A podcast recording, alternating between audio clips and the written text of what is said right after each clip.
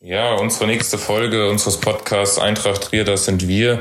Heute haben wir unseren neuen Co-Trainer zu Gast, Roger Stoffels. Hallo Roger. Hallo Luca. Ja, Roger, du bist jetzt seit knapp einem Monat ähm, Co-Trainer bzw. im Traineramt. Wie sind denn deine ersten Eindrücke hier von der Eintracht, aber auch vom ganzen Umfeld und, und vom Trainerteam? Ja, mein erster Eindruck war und ist noch nach wie vor äh, ja, sehr positiv ähm, der Verein hat natürlich sehr viel Geschichte und Tradition, aber auch äh, das Elementare sind die Menschen und ich bin hier sehr positiv aufgenommen worden.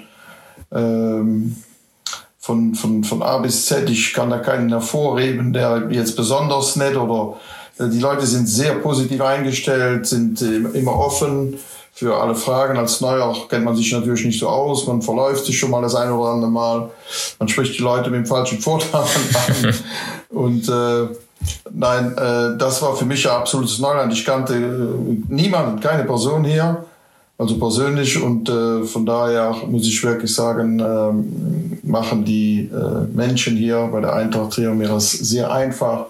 Sie helfen mir da, wo es nur geht und äh, das ist ein sehr gutes Gefühl, hier so positiv aufgenommen zu werden. Mhm, du hattest gerade gesagt, du kanntest jetzt hier noch niemanden. Hattest du denn sonst irgendwelche Berührungspunkte mit Eintracht Trier vorher? Wie ist dir der Verein so in Erinnerung ge gewesen, bevor du das Amt hier äh, angetreten hast? Mhm. Ja, natürlich. Wir als Ostbelgier, äh, als, als Minderheit deutschsprachiger äh, Belgier, äh, sind natürlich von der Kultur her sehr, ja, auch deutsch geprägt. In der Vergangenheit die Geschichte war mir sogar deutsch äh, und äh, haben auch äh, so ein bisschen die, äh, die eher rheinländische beziehungsweise Kölner, Aachener äh, Mentalität auch von der Sprache her sind uns ziemlich ähnlich. Und Eintracht Trier, äh, wenn man als junger Fußballer äh, seinerzeit noch die Sportshow abends, um, samstagsabends um 18 Uhr anklickte, dann war Eintracht Trier natürlich auch fester Bestandteil. Von daher war das für mich äh, kein, äh, äh kein Neuland und unbeschriebenes Blatt. Ja, wie gesagt, du bist jetzt relativ frisch im Traineramt hier bei der Eintracht. Mit welchen persönlichen Zielen bist du denn hier angetreten, aber auch natürlich die Ziele mit der Mannschaft? Ja, wie gesagt, das ist etwas äh, auch äh, zufällig zustande gekommen. Ich hatte da vernommen, dass der äh, äh, Co-Trainer äh, den Verein verlässt. Da habe ich mich über den Andreas Ahrens äh, hier beworben. Vom Trier Volksfreund hat den Kontakt zustande gestellt. Daher nochmal recht herzlichen Dank an Andreas. Und äh, das ging dann alles äh, relativ flott. Nach zwei Treffen, unter anderem auch natürlich mit, mit Josef, haben wir uns ganz schnell einigen können. Und ähm, ich äh, muss wirklich sagen, das ist auch das, was ich im Prinzip äh, ja, lange mir auch erhofft hatte. In Eupen war ich in, in ähnlichen Situationen, dass es professionell zu, äh, zu, äh, zuging. Und hier habe ich auch wirklich das Umfeld, äh, wo ich dann auch meine Erfahrung und äh, einfach auch ausleben kann und auch mit äh, äh weitergeben kann an die Spieler, sowie auch als, als Trainerteam. Genau, du hast vorhin schon angesprochen oder gerade angesprochen, dass du mit, mit äh, Josef Sina, mit dem Cheftrainer, schon einige Gespräche im Vorfeld hattest. Wie läuft denn jetzt die ersten Wochen die Zusammenarbeit mit Josef, aber natürlich auch mit Jochen Pfaff, der auch noch im Trainerteam als Torwarttrainer fungiert? Ja, das ist, äh, geht nahtlos äh, über. Äh, die Jungs haben mich natürlich auch, was heißt natürlich, die haben mich sehr positiv aufgenommen haben sehr viel äh, auch investiert. Äh, äh, am Anfang ist es dann natürlich auch immer etwas ja, aufwendig, alles zu erklären, alles zu zeigen. Die Zeit ist knapp bemessen, aber ich habe in keinster Weise Stress verspürt, weder von Josef noch von Jochen oder Thomas, der auch noch hoffentlich zu uns stoßen wird in der nächsten Zeit. Da fühlt man sich, also ich habe ein Gefühl, wenn ich nach Trier komme, komme ich nach Hause und wenn ich nach Hause fahre, nach Belgien, fahre ich ebenfalls nach Hause. Und das gibt mir, äh, das fühlt sich nicht nach Arbeit an. das, das hört sich doch schon mal gut an. Ja, jetzt ähm, vielleicht mal ein bisschen allgemeiner. Was ist dir denn besonders wichtig als Trainer und was erwartest du dann auch von deinen Spielern? Ja, ich muss natürlich auch äh, sagen, ich muss diese, diese Kennenlernphase, die, die ist noch in vollem Gange. Also ich habe mir äh, schnellstens abgewöhnt, auch als junger Trainer, zu früh ein Etikett auf einen Verein oder auf einen, auf ein, auf ein Team und einzelne Spieler äh, abzustempeln. Ich lasse das alles auf mich einwirken, bin auch, wie gesagt, in der Kennenlernphase für mich persönlich, aber auch was, was die Spieler anbelangt und auch das Potenzial der Mannschaft. Wir sind viele Spieler noch am Testen. Ähm, wo ich überzeugt von bin, ist, dass wenn wir bereit sind, alle zu investieren und vor allen Dingen auch Stärke zu zeigen in den Momenten, wo es nicht so gut läuft, in einem Spiel oder mal in einer Phase der Saison, wenn wir das schaffen, dass wir da Stärke zeigen, äh, bin ich fest überzeugt, dass mit diesem Team und dem Team rundherum und dem ganzen Verein, äh, dass der Verein eine schöne, dass wir eine schöne und eine sehr positive, ambitionierte Zukunft haben können. Ja, das glaube ich auch tatsächlich. Jetzt ist ja schon am Samstag das erste Spiel gegen äh, Astoria Waldorf. Ja, was wird am Samstag wichtig sein, auch aufgrund der doch jetzt sehr kurzen Vorbereitung natürlich? Was kann man dazu sagen?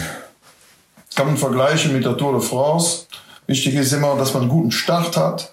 Das heißt, dass wir sehr gut, dass wir gut ins Spiel kommen. Um gut ins Spiel zu kommen, müssen wir uns gut vorbereiten. Das werden wir jetzt in den Trainingseinheiten tun. Das Training ist so gesteuert, dass die Jungs am Samstag fit sind und brennen werden sie dass wir äh, optimal vorbereitet in das Spiel gehen. Und wenn das Spiel mal angepfiffen ist, ja, geht's für mich äh, auch aus der Erfahrung über die kleinen Erfolge. Das heißt, über Leidenschaft, bereit sein zu leiden in den schweren Momenten, äh, sich äh, wirklich äh, auch äh, ja, zu ergänzen, äh, dass jeder bereit ist, dem anderen zu helfen und dann über die, die äh, etwas altmodischen Tugenden vielleicht, denke ich doch, die immer noch Bestand haben werden. Das heißt Leidenschaft, Laufbereitschaft, Einsatzbereitschaft, unbändiger Siegeswille, vor allen Dingen in Momenten, wo es nicht gut läuft in dem Spiel. Und wenn wir das schaffen, auch die schweren Momente zu überstehen, äh, bin ich überzeugt, dass wir die fußballische Klasse haben, Tore zu erzielen. Äh, dennoch in der Regionalliga denke ich, obwohl ich die Gegner nicht kenne, äh, ist man gut beraten, dass man nicht ins offene Messer läuft und äh, äh in, in überschwängliche Euphorie und äh, ja, in Aktionismus verfällt, sondern äh, kontrolliert, offensiv agiert und äh, vor allen Dingen auch eine gute Restverteidigung haben wird. Das wird für uns sehr wichtig sein, weil in, der, ne, in dieser Saison werden viele Gegner auch auf Konter spielen, denke ich. Und äh, wir werden auch schon mal ins, in die Umschaltmomente kommen. Und da sind wir wirklich äh, auch dran am Arbeiten im Training, dass wir äh, immer bereit sind, auch äh, die etwaigen Ballverluste äh, wieder auszubügeln. Und das über, über das gesamte Team da muss ich schon wirklich sagen, hat der Josef, man hat schon viel im Fußball gehört und hat ein sehr gutes Beispiel genommen, dass er die Mannschaft vergleicht, äh, dass es drei Gruppentypen von Mannschaften gibt, diesen Haufen, der in sich ver, ver, versieht irgendwo im Niemandsland. Dann gibt es die Gruppe mit Grüppchen und Untergruppen. Und äh, Josef hat wirklich, äh, glaube ich, auch in der Vergangenheit gezeigt und das äh, wiederholt er den Jungs immer wieder, dass wir als Team agieren sollten. Und als Team, denke ich, sind wir stärker als die Summe der einzelnen Spieler. Okay, gut, dann kommen wir vielleicht äh, zum Ende noch mal ein bisschen, bisschen weg von Eintracht Trier, sondern auch noch mal zu dir persönlicher. Du hast jetzt auch schon einige Trainerstationen, bist ein sehr erfahrener Trainer und eine Station, die sticht natürlich ins äh, Auge. Das war bei Eupen in Belgien. Das hast du ja vorhin gesagt, erste und zweite Liga. Wie kamst du zu diesem Engagement und ähm, erzähl doch mal, wie war die Zeit in Eupen? Ja, mein Engagement kam im Prinzip, im Prinzip zustande. Die waren auf der Suche auch nach diplomierten Trainern, aber einem gewissen Niveau. Das ist hier bei der Eintracht auch.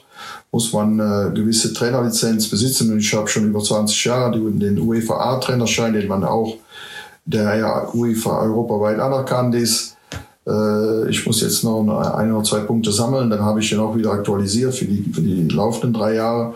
Und über diese äh, äh, dieses Trainerdiplom äh, bin ich dann in Alpen äh, in, ins Trainerteam gekommen, äh, habe da äh, angefangen bei den U14, habe da schon Meisterschaften errungen mit, mit der U14, wobei in der Jugend es nicht um die Meisterschaft und Titel geht, sondern wir mussten uns seinerzeit, das war so um die ja, 1995er, äh,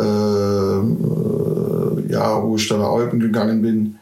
Ähm, nee, Entschuldigung, stimmt nicht, ich muss streichen. Es war 2000, äh, um die 2003, 2004, so in der Zeit. Und dann haben wir dann, äh, bin ich peu à peu von U14, U17 äh, Jugendkoordinator, musste ich Kurse belegen, also Jugendkoordinator von einer Mannschaft, die in der zweiten Division spielt. Das kann man ähnlich vergleichen hier mit, mit, mit Eintracht Trier. Da hast du Verantwortung für äh, 350 Jugendliche von regionalen Spielkategorien über die nationalen.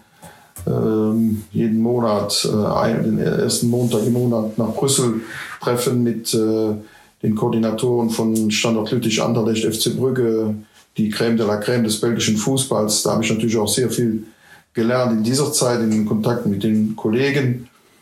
Und äh, das habe ich dann auch äh, einbringen können später, als ich dann äh, in der U21 war. Da haben wir wirklich tolle Spieler nach vorne gebracht, die nicht mehr in Eupen sind, aber die ihre Karriere im, im In- und Ausland im professionellen Fußball gemacht haben. Äh, zwei Beispiele sind äh, Clinton Mata, der äh, jetzt mit FC Brügge Champions League spielt. Wenn man sieht am Mittwoch, der Clinton läuft auf gegen Paris Saint-Germain und oder Christio Cavacele, der in, in Watford in der Premier League spielt, um nur einige zu nennen. Das erfüllt einen doch etwas mit, mit Stolz, ein Teil von, davon gewesen zu sein, der Leute, die die Jungs begleitet haben. Also das ist heute im modernen äh, Sport keine, keine, keine One-Man-Show. Ich sehe das eher auch als Teamplayer. So sehe ich mich auch hier in Trier. Der Eintracht als Teamplayer meine Erfahrungen einzubringen. Und äh, das war mein, meine Erfahrung in Eupen im Jugendbereich. Dann war ich im Seniorenbereich, im Profifußball dann auch mit äh, Co-Trainer von Wolfgang Frank. Ja, da brauche ich nicht weit auszuholen. Ich glaub, glaube, hier äh, kennt jeder die, die Geschichte von Wolfgang Frank. Äh, Mainz 05 ähm, er hat diesen Verein geprägt wie kein anderer. Äh, Christian Heidel äh, spricht heute noch in größten Tönen, höchsten Tönen von diesem Mann. Und er war seinerzeit einer der ersten im deutschen bezahlten Fußball, der es gewagt hat, so um die Mitte der 90er Jahre, wo Mainz die im Abstiegskampf stand, äh, ballorientiert zu verteidigen. Er ging sich äh, über die Landesgrenzen nach äh, äh, Italien bei Arrigo Sacchi inspirieren. Die Italiener eh bekannt für defensive Strategien. Und äh, das war wirklich eine, ein großes Glück für mich, äh, diesen Mann begleiten zu dürfen. Ich war sein Simultanübersetzer, Co-Trainer, ähm, war immer bei ihm, weil er äh, natürlich, wir hatten gefühlte 95 Prozent frankophonen Spieler, die natürlich kein Deutsch konnten. Heute läuft viel über Englisch. Aber die, die, die Amtssprache war halt Deutsch und dann war äh, ja, meine, meine Übersetzungskünfte gefragt, immer wieder bei den Einzelgesprächen, bei den Mannschaftssitzungen vor dem Spiel, das so nahe zu bringen. Und ich muss wirklich sagen, das war ein Mann, der mich unwahrscheinlich geprägt hat. Aber ich kann in einem Atemzug auch sagen, ich habe schon viele Leute in meiner Karriere erlebt und begleitet auch. Und äh, ich, ohne da jetzt vorschnell zu, zu argumentieren, aber ich fühle eine ähnliche ja, äh, Symbiose und, und, und, und, Verständnis auch hier mit Josef sofort. Äh, der Josef ist ein, zwar noch im innersten, tiefsten noch ein Spieler, der auch eine, für mich ein Riesenpotenzial hat und eine äh, positive Zukunft wenn äh, viele, viele Aspekte greifen, die, die kennt er genauso wie ich. Und äh, demzufolge kann ich vieles einfließen lassen. Und das gibt mir auch das gute Gefühl, hier an der richtigen Stelle zu sein. Äh, ob ich jetzt da die erste Geige spiele oder nicht, das spielt für mich keine Geige. Ich bin hier in dem Projekt voll involviert und äh, äh, werde mich schon peu à peu immer versuchen, mehr einzubringen insofern es dann auch äh, gewünscht und auch äh, Sinn macht. Ja, gut, danke Roger. Freuen uns auf die, auf die Zeit mit dir. Ich denke, alle Zuhörer ähm, konnten dich jetzt ein bisschen besser kennenlernen und wissen jetzt, wer da mit an der Seitenlinie am Samstag steht. Gut, dann danke an alle Zuhörer und bis zum nächsten Mal.